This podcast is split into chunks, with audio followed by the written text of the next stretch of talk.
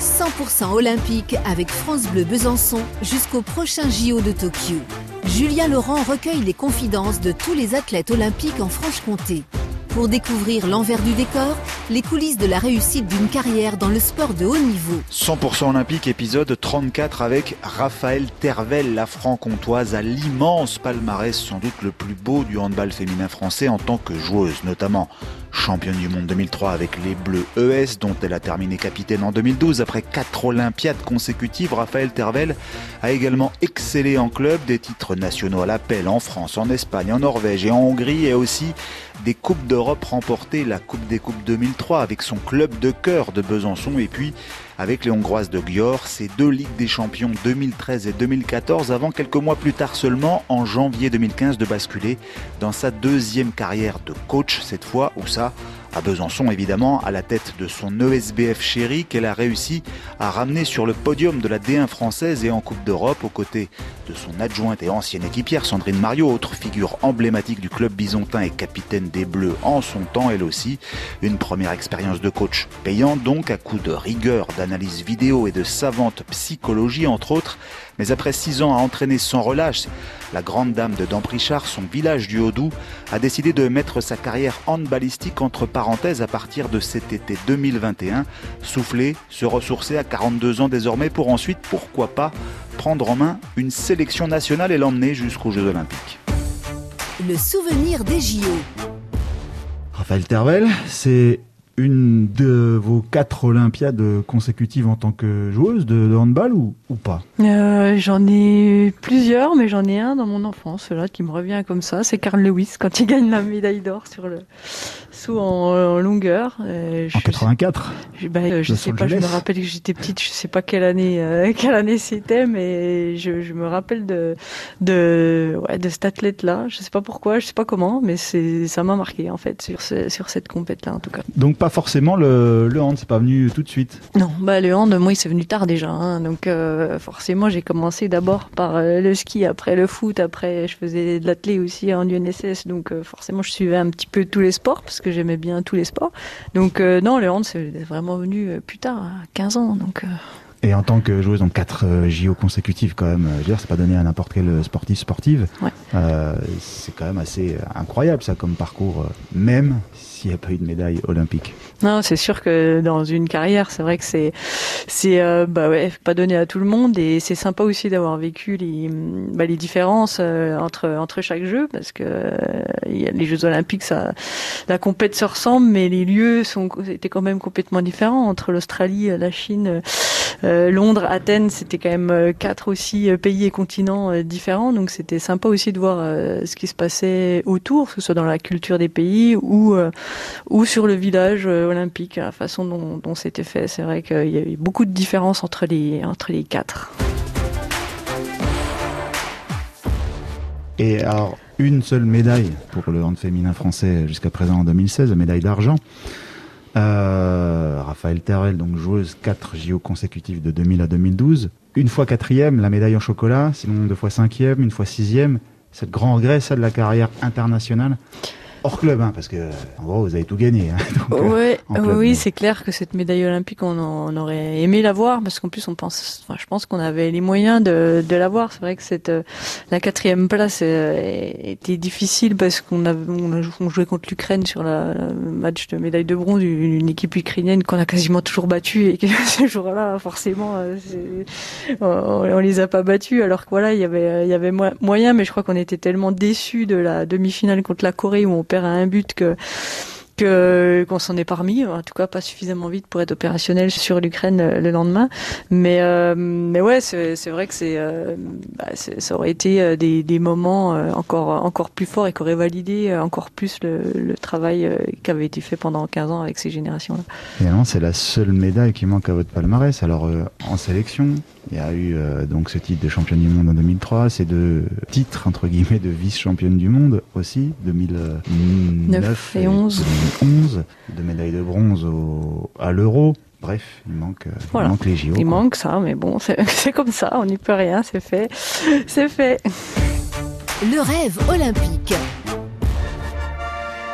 Et en tant que coach, Raphaëlle Tervel, vous êtes désormais donc depuis deux mille quinze Donc euh, une médaille olympique est si possible la, la plus belle de toutes. C'est quoi, c'est ça maintenant votre mission, votre objectif ultime en tant que sélectionneuse, sélectionneur euh, un jour des, des Bleus?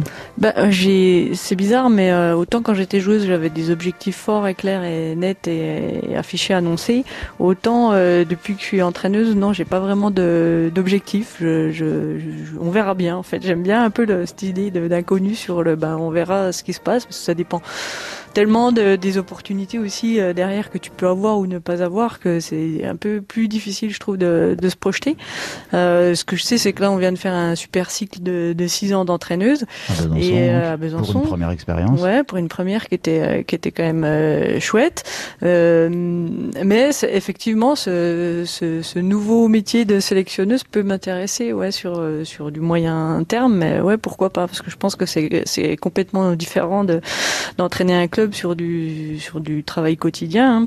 Et, et puis c'est un niveau un petit peu au-dessus aussi, donc euh, le rythme de travail différent, la, les, les formes de travail forcément différentes aussi. Et ouais, je sais pas, je suis dans une période où j'ai envie de faire de nouvelles choses aussi, de, de, de donc bon, on verra, on verra. Parce qu'on se dit, Raphaëlle Tervel, euh, votre palmarès de joueuse, de coach désormais, donc deux cent cinquante-trois sélections en équipe de France, trois cent soixante-dix-neuf buts entre euh, quatre-vingt-dix-huit et deux mille douze.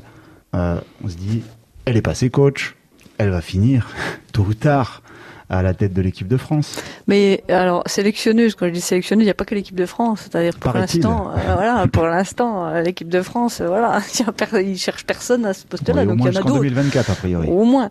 Donc, euh, après, il y a d'autres, euh, il pourrait y avoir d'autres euh, sélections. Après, ce que je disais, c'est, c'est des opportunités aussi. Mais c'est vrai que cette, euh, cette ambiance, en fait, de, de compétition sur les, soit sur les Jeux Olympiques, soit sur les Championnats d'Europe ou les Championnats du Monde, ça, c'est vrai que ça me manque, même si j'en ai pas loupé une, parce qu'à chaque fois, j'y allais dans le cadre de mon travail, mais en étant dans les dans les tribunes. Mais c'est vrai que d'être sur le banc et de vivre une compète comme ça, à ce, à ce niveau-là, euh, oui, je pense que ça m'attire, ça m'attire, ça m'attirera en tout cas. cent pour cent olympique avec France Bleu Besançon jusqu'au prochain J O de Tokyo. Mais pour l'instant, justement, il y a besoin de faire un petit break parce que c'est un métier ultra prenant, métier de, d'entraîneur, d'entraîneuse. C'est vingt-quatre heures sur vingt-quatre, véritablement, quand on est en club. Et sept jours sur sept.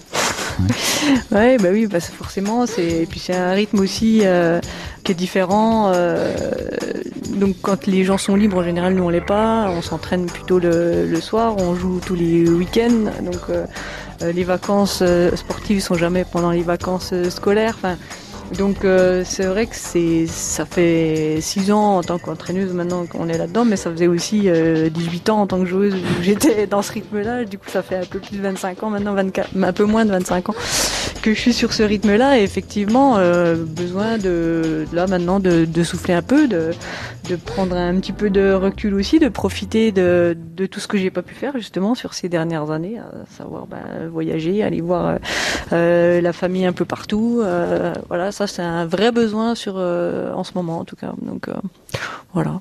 Mais couper complètement euh, le hand, c'est pas possible quand bah, on s'appelle Raphaëlle Tervel. Complètement, forcément, ça va être impossible parce que je vais suivre les, les matchs, forcément. Maintenant, on a des beaux outils vidéo, il y a beaucoup de matchs qui sont retransmis, donc euh, bien sûr que je suivrai, mais à distance, quoi. C'est, euh, euh, voilà, je, je pense que je viendrai, évidemment, si je suis dans le coin, voir les matchs au Palais avec des joueuses l'année prochaine de l'E S B, mais, euh, mais oui, besoin de, de prendre du recul par rapport à, au concret, quoi. Envie de continuer encore mieux, donc de, de recharger un petit peu les batteries, c'est un peu ça l'idée. Ah oui, oui, c'est, c'est clair. Non, des regrets, il y en a, il y en a pas. Hein. On est super content de, de ce qu'on a vécu pendant six ans. C'est vrai que c'est une aventure euh, humaine qui est, qui est géniale. On a énormément appris. Alors, je pense qu'on a beaucoup appris à nos joueuses, mais on a énormément appris sur nous aussi. Euh, on a beaucoup changé aussi. On a beaucoup évolué entre euh, voilà les, la première année, euh, comment on bossait, et, et la dernière. C'est, c'est vrai qu'il y a eu un, un chemin qui est super intéressant. On a on a vécu plein de plein de cas de figure. Enfin, c'était euh, c'était vraiment très très enrichissant, et et on a vécu des émotions de, de dingue. C'est enfin voilà, je pense que ce métier c'est un peu les montagnes russes des émotions, parce qu'on peut passer euh, voilà d'un, de d'être sur un nuage après avoir un, gagné un super gros match à être au fond du seau en, en, en l'espace de trois jours, parce que quand on joue tous les trois jours, ça va ça va vite. Mais euh, du coup, c'est c'est vrai que c'est euh, c'est passionnant quand même. C'est quoi la technique ? Alors, en tant que joueuse, vous avez été capitaine, notamment de l'équipe de France. Donc vous êtes en, entre guillemets, en responsabilité d'un groupe euh, de joueuses. Là, c'est un petit peu pareil. Mais c'est plus plus, quoi. C'est-à-dire que là, quand on est joueuse, en gros, on se gère que soi ou éventuellement quelques autres copines. Mais là, il y a tout à gérer, quoi. Les joueuses et, et, tout, et tout le reste, quoi. Oui, alors c'est clair que ça n'a rien à voir. Hein. C'est plus, plus, plus, plus, plus, plus, plus. Enfin, je peux t'en rajouter dix des plus par rapport à, au, au simple rôle de, de capitaine. Mais euh, après, on a aussi un, un staff. Et franchement, j'avais un staff de, de fou. Je dis que c'est le meilleur staff du monde. Mais c'est vrai, je le pense, entre le préparateur physique, entre le préparateur mental, Sandrine aussi, euh, Seb sur, euh, sur le centre de formation, euh, Fab à la, à la vidéo. Et euh, Euh, franchement, euh, ouais, heureusement qu'ils sont là parce qu'on on a pas mal euh, bossé ensemble aussi. Dès qu'il y avait, de toute façon, dès qu'il y a des décisions un peu importantes à prendre, on, est, on, on, fait, on le fait de manière collégiale. Donc on en discute beaucoup. Donc c'est important aussi d'avoir, euh, voilà, d'avoir ce soutien euh, et puis de, d'être tous dans le même moule avec la même philosophie. Et franchement, ça a été, ça a été top par rapport à ça. En arrivant, en décidant de, de passer de, de l'autre côté, de, de prendre une équipe en, en, en charge. Déjà, est-ce que c'est venu naturellement? C'était quelque part dans la tête au cours de la, la carrière, ou est-ce que c'est en picorant à droite, à gauche, tous les nombreux coachs que vous avez eus, euh, vous êtes dit ah bah tiens, si je faisais ci, plus ça, plus celui-ci, plus celui-là, hop, et ça fait euh, Raphaëlle Tervel coach? C'est venu très progressivement parce que je me souviens que quand j'étais ici d'ailleurs à Besançon au début, j'avais j'ai toujours dit que je ne serais jamais entraîneur, entraîneuse, entraîneuse, voilà. Et, euh, et au final, euh, voilà, donc oui, euh, entre euh, exactement entre le, les débuts, mais parce qu'aussi le sur nos à nos débuts, le mode d'entraîne d'entraîner était différent. On était beaucoup dans le directif. Il y en avait un entraîneur qui disait faut faire ci, et puis une joueuse qui appliquait ce que disait l'entraîneur. Et euh, ce qui m'a fait changer, c'est que, c'est que petit à petit, bah, les mentalités et les modes de managérat ont, ont changé aussi. On est devenu sur un mode un peu plus participatif. Alors, en fonction de ce que vous avez connu aussi dans les différentes coupes européennes. Ouais, ouais, la première, la première fois, c'était en Espagne avec ma coach euh, espagnole, où il y avait un vrai dialogue euh, en fait entre nous, ce qu'on sentait sur le terrain, et elle euh, sur le banc. Et je me souviens lui avoir dit plusieurs fois, là, ça va pas, change de défense. Poum, elle changeait de défense et ça allait mieux. Et en fait, euh, après, j'ai retrouvé ça aussi avec Ambrose euh, Martin en Espagne, Olivier. On a fini comme ça aussi euh, avec euh, Olivier Crumbles, ouais. Voilà, où, où nous, les joueuses, on se réunissait aux Jeux Olympiques en deux mille douze, par exemple. On se réunissait d'abord entre nous, on, on se faisait notre stratégie de, de match de notre côté. Le staff préparait le match de, du sien, et puis après, on mettait en, en commun. Mais il y avait, voilà, il y avait vraiment ce, ce dialogue. Et c'est ça, ce côté-là, que je trouvais qui était très, très sympa. Et, et forcément, quand j'ai arrêté ma carrière, je me dis, bah oui, avec euh, bon, avec tout ce que j'ai vécu, tout ce que j'ai appris. Euh, Ouais, je pense que j'ai des choses à apporter à, à, à ces jeunes joueuses. Alors qui plus est à Besançon, pour euh, revenir dans mon club de cœur, c'était c'était juste le, le moment le moment parfait, et puis le club euh, parfait euh, avec une équipe jeune justement qui avait euh, qui avait beaucoup de choses à apprendre, et c'était voilà, ça a bien marché, bien matché, mais ouais, c'était envie de, de transmettre un peu euh, notre expérience, quoi.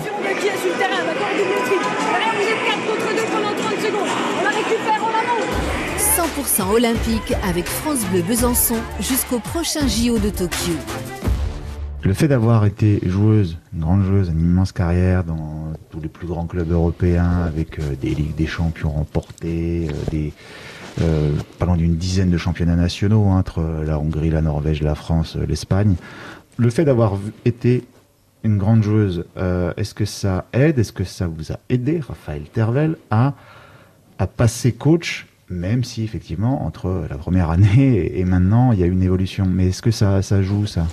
Ça a joué au début, je pense, ouais, parce que sur la crédibilité, en, en fait, qu'on avait, euh, alors, euh, on parle de mon cas, mais avec Sandrine aussi, hein, puisqu'on on, on faisait tout ensemble, comme on l'a dit.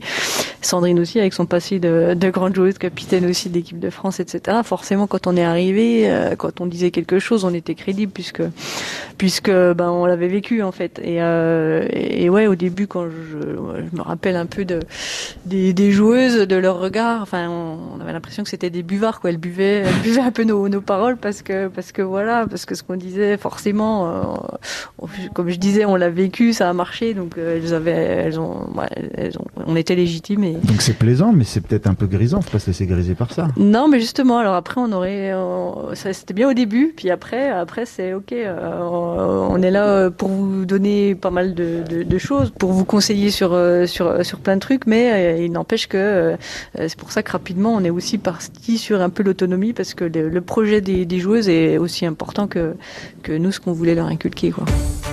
Les petits secrets de la réussite. Et notamment, c'est une très grande adepte de, de la vidéo, que ce soit dans un coin d'aéroport, hein, Coupe d'Europe avec Besançon, ou même sur les marches d'un petit gymnase portugais avant un match de Coupe d'Europe qui, a priori, semble facile. Ça, c'est, il n'y a que ça comme clé, mais c'est ultra important pour vous en tant que coach, Raphaëlle Tervel.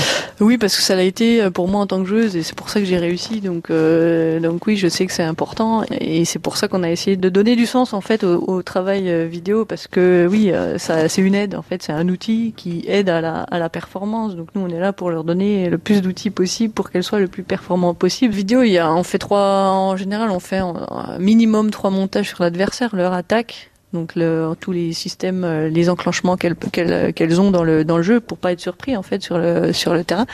La défense, comment elles comment elles défendent, parce que euh, chaque équipe a sa petite particularité, et surtout les joueuses, et c'est là où c'est le, le plus important, les caractéristiques, les savoir-faire de de de chaque joueuse qu'on va rencontrer, surtout sur la base arrière, euh, quels débordements elles ont, parce que chaque joueuse a des spécificités. Il y en a très peu qui savent tout faire tout bien.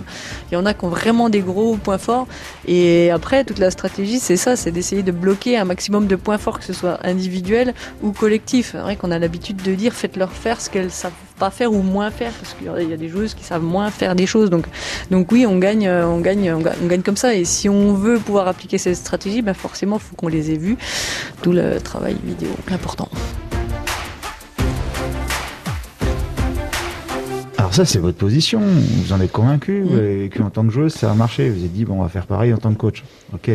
Après, faire passer ce message-là, parce que pour certaines joueuses, certains joueurs, la vidéo, c'est pff, encore de la vidéo. Ouais. Comment on arrive vraiment à faire passer ce message-là ? Et ben là, on a beaucoup évolué aussi, parce que c'est vrai que sur les entre les premiers montages que je faisais qui duraient vingt-cinq minutes, et là les derniers qui sont entre trois et six sept minutes maxi.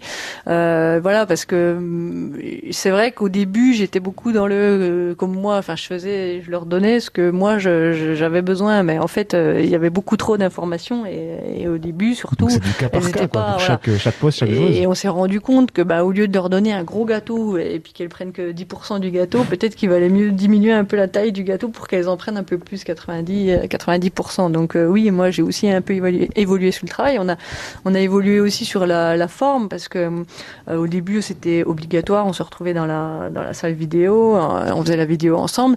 Et là, à la fin, on met, on a une, on a une plateforme. Donc les outils vidéo se développant, c'est ça, c'est ça qui est génial aussi, c'est qu'on a une plateforme, et maintenant euh, on en, on en regarde que deux maxi euh, ensemble, le reste elles le regardent en autonomie chez elles, quand elles veulent, quand elles souhaitent, donc ça, ça pèse un peu moins. Elles peuvent être pistées maintenant avec tous les, tous les bouchards, vous savez qui regardent ou pas, non je plaisante. Non mais après il y a, y, a, y a même des matchs où c'était, voilà, on mettait vidéo facultative, donc celles qui voulaient venir viennent, euh, écouter ce qu'on avait à, à dire, celles qui voulaient regarder chez elles, regardaient chez elles, donc après c'est euh, voilà, à chacune de trouver un peu le, euh, bah, ce qui leur convient, le mode de fonctionnement qui qui leur va bien, quoi.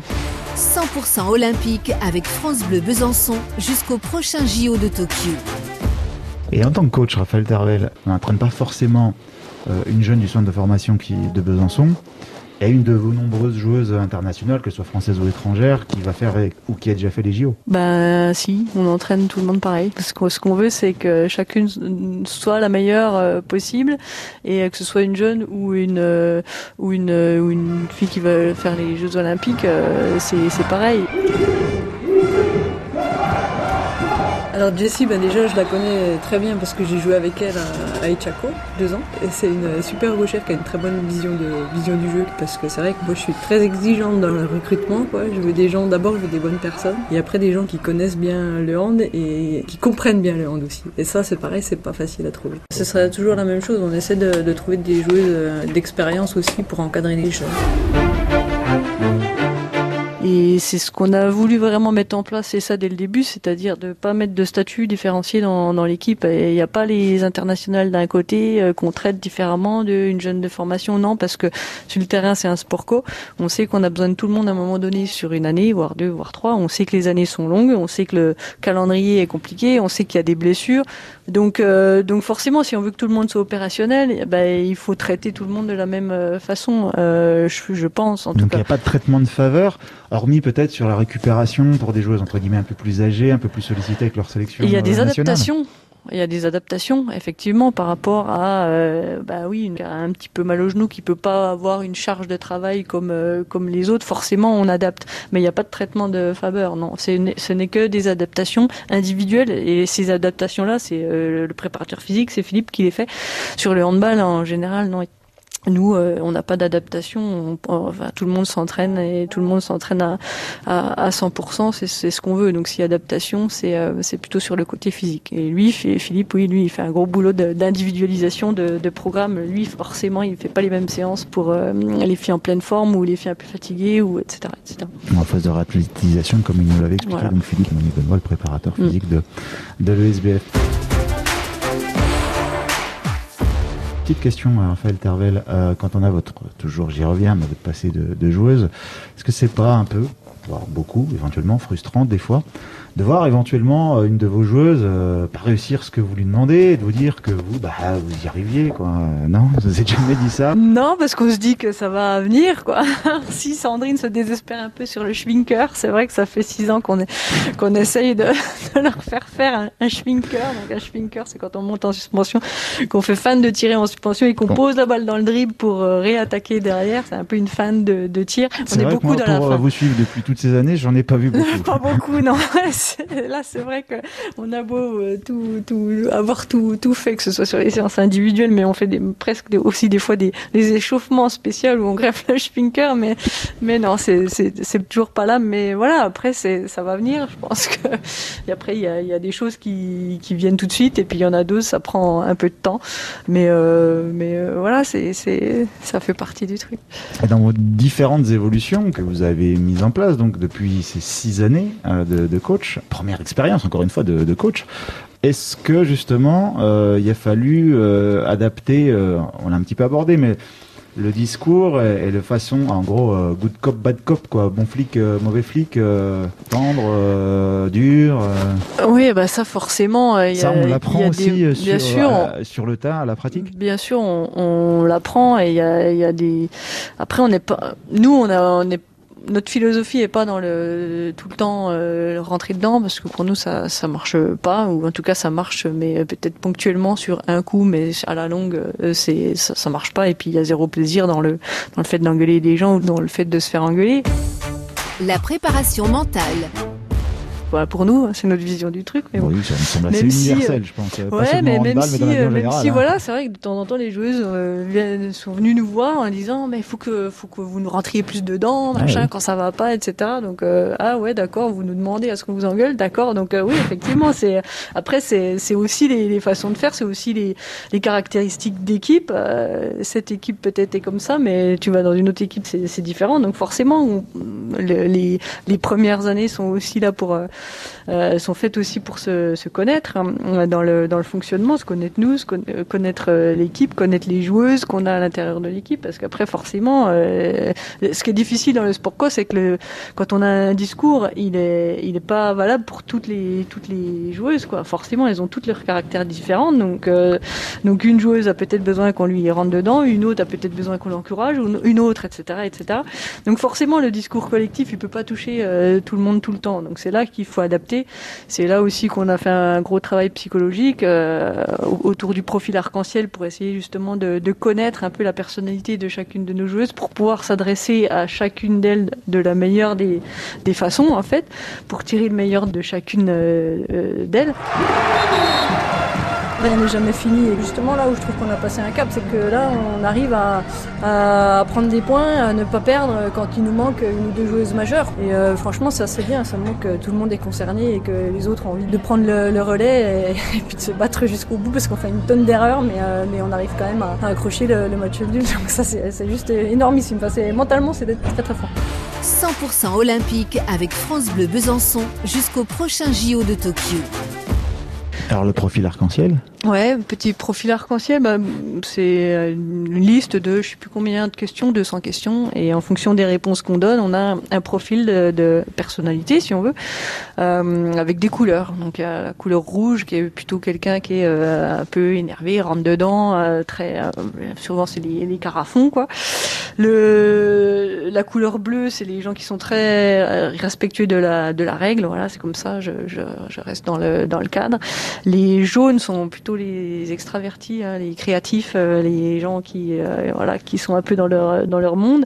Et puis les verts sont euh, les gens plus euh, sur le côté altruisme, hein, qui sont qui voilà, qui prennent plus en compte ce que enfin les autres autour autour d'eux. Et le but du jeu, c'est d'avoir finalement et toutes les couleurs de l'arc-en-ciel. Bah, vous avez tout ça dans votre objectif. Le but du jeu, ouais, le but du jeu. Après, c'est euh, alors après on a des des, des couleurs d'équipe aussi. On a le profil de l'équipe quand on additionne toutes nos joueuses. Quelle non, équipe quelle on a Besançon, donc là, bah, euh, alors, au début, on, on est beaucoup dans le vert et, et, et bleu. Donc on a plutôt des. C'est pour ça que là, on n'a jamais eu de problème de cohésion d'équipe. C'est vrai que voilà, et les joueuses sont très très dans le dans le respect des, des autres. Ça, et donc du coup, voilà, on a une équipe qui s'est toujours euh, bien entendue.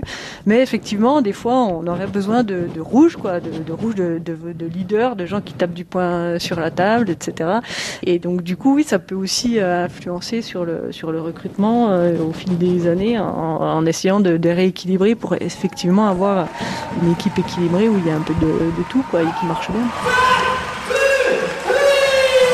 On attendait vraiment une, une réaction par rapport à ce match de, de Nice où on n'avait pas répondu présent. Donc là, on a eu, ben, on a vraiment eu ce qu'on voulait. On voulait deux choses, une réaction, une défense qui tienne la route. C'est ce qu'on a eu en première mi-temps. Ça a été très bon.